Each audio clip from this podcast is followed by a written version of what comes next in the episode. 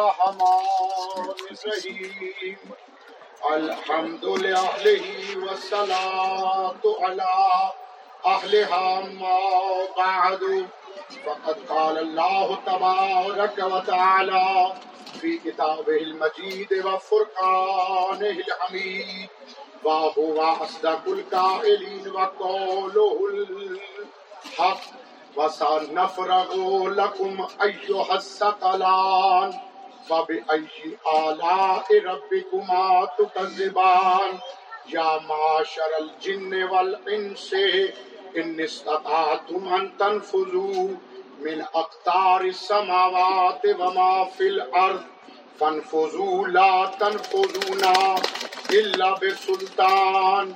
فبأي آلاء ربكما تو تكذبان صلوات بآواز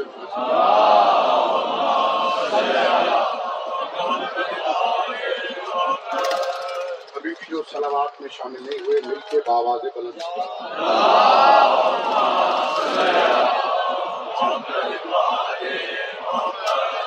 محترم سامع نگرام قدر بغیر وقت ضائع کیے ہوئے، بغیر کسی تمہید کے، مسلسل آپ کے سامنے سورہ رحمان کی آیات تعویلات محمد و آل محمد کے اقوال کی روشنی میں پیش کر رہا ہوں۔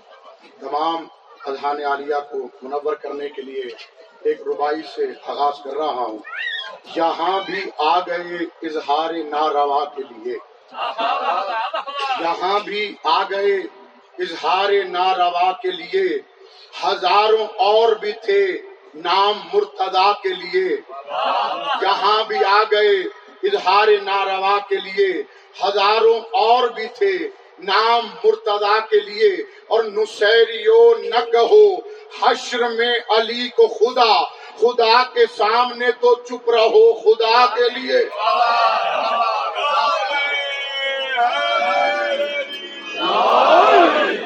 ارشاد خدا بندی ہو رہا ہے۔ میرے بھائی ماشاء اللہ بہت اچھا ذکر کر رہے تھے۔ مسائل، بس دو آیتوں کی تعبیر کر کے وقت تھوڑا ہے۔ اور پھر زیادہ وقت آج شہزادوں کے تابوت برآمد ہونے میں چاہوں گا۔ زیادہ سے زیادہ تفصیل کے ساتھ شہزادوں کے مسائل اور مصیبت آپ کی خدمت میں پیش کروں۔ ارشاد خدا بندی ہو رہا ہے صنف رہو کلان کہ اے زمین کے دو وزنی چیزوں، ہم ان قریب تمہارے لیے فارغ ہونے والے۔ ہم تمہارے لیے دو وزنی چیزوں سے مخاطب ہے اللہ، فارغ ہو جائیں گے۔ تو فارغ کس لیے ہو رہا ہے؟ اس کا مطلب ہے، تفسیر معصومین میں لکھا ہے کہ سقلین سے مراد دو چیزیں قرآن اور اہل بیت۔ تو قرآن اور اہل بیت پہ جو ظلم ہوا ہے، اس کا انتقام لینے کے لیے اللہ کہہ رہا ہے کہ ہم ان قریب فراغت حاصل کر لیں گے۔ تم دونوں کا انتقام لینے کے لیے۔ پھر آگے اللہ نے فوراً کہا فب رب گما تو معلوم ہوتا ہے کہ انتقام لینا نعمت ہے، منتقم آلہ ہے۔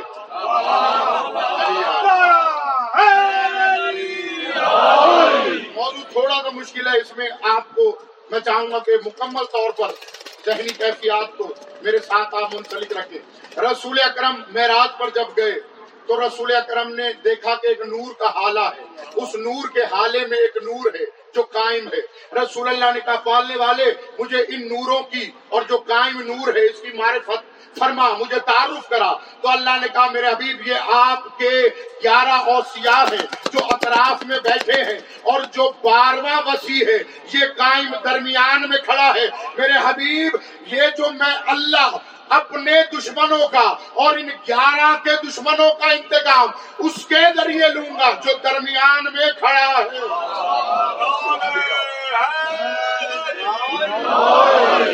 میں اپنی طرف سے تو کوئی بات یا خطیبانہ اشیاء اور ان جملوں میں نہیں کر سکتا کیونکہ قول معصوم ہے۔ قول معصوم میں اضافہ کرنا اچھی بات نہیں۔ پھر ارشاد ہوا، یا معاشر الجن والانس، ان استطاعتم ان تنفذوا من اقطار السماوات والارض فانفذوا. لا تنفذون الا بسلطان اب اللہ کہہ رہا ہے یہ بڑے سمجھنے والی بات ہے۔ اللہ کہتا ہے کہ کیا اے جنوں اور انسانوں کے عقل مند گروہ؟ تمام جنوں اور انسانوں سے نہیں، جو اپنے آپ کو عقل مند سمجھتے ہیں، جو انوینشن کر رہے ہیں، جو بہت زیادہ عقل مند اللہ کہتا ہے کہ اے جنوں اور انسانوں کے گروہ کیا تم میں یہ طاقت ہے کہ تم میرے زمین اور آسمان کے اقدار سے باہر نکل جاؤ؟ پھر اللہ نے چیلنج کرتے ہوئے کہا، فن فضو نکلو بھی۔ پھر کہا، لا تنفذونا اللہ بے سلطان تم نکل ہی نہیں سکتے سوائے اس کے کہ علی تمہارا مددگار ہو۔ میں نے کا انتظار نہیں کیا۔ میں نے تفسیر کا انتظار نہیں کیا، میں نے ڈائریکٹ ترجمہ کر دیا ہے۔ یہاں تک کہ علی تمہارا پشت پنا ہو، تو پھر تم زمین سے باہر جا سکتے ہو۔ اب یہ قانون الہی ہے کہ کوئی بھی زمین سے باہر جائے گا، تب تک نہیں جا سکتا۔ جب تک امیر المومنین ساتھ نہ ہو، تو ہم سے نہ جھگڑو۔ رسول اللہ سے پوچھو، جب معراج پہ گئے، تو علی آپ کے ساتھ معراج پہ کیسے؟ اللہ اکبر۔ علی گئے معراج پہ۔ پھر کہا فب اعلی رب کما تکذبان اور یہ کوئی ایک آیت نہیں سلطان والی۔ رسول اللہ کی دعا کو یاد ہے؟ اجلی ملت ان کا سلطان نصیرہ رسول اللہ فرما رہے ہیں کہ مجھے نصیروں کا سلطان عطا کر۔ ناصر نہیں کہا سر بھائی نصیر کا۔ ناصر وہ ہوتا ہے جو کبھی مدد کرے، کبھی مدد نہ کرے۔ ناصر وہ ہے، بولے نا میرے ساتھ جوان دوست ہے سمجھ آ رہی ہے تو بولے میرے ساتھ۔ ناصر وہ ہے جو کبھی مدد کرتا ہے، کبھی مدد نہیں کرتا۔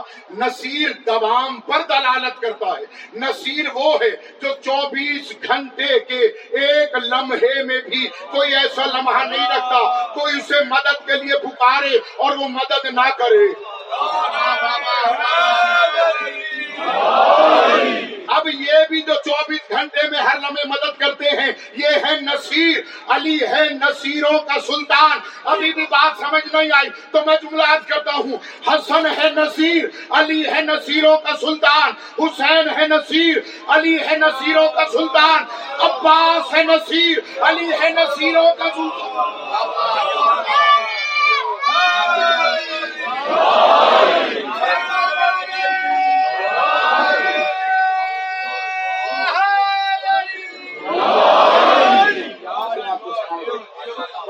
آج کا پیغام میں نے پہنچا دیا ہے۔ اور دیکھیے شہزادے کا کیونکہ آج ذکر ہے، ایک جملہ میں کہتا جاؤں۔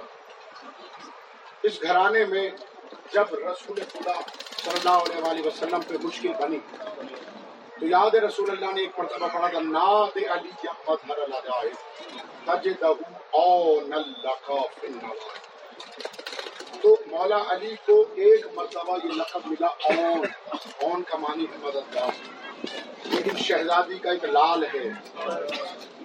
وہ ایسا اون ہے کہ اس نے حسین کی نسبت کربلا میں کی۔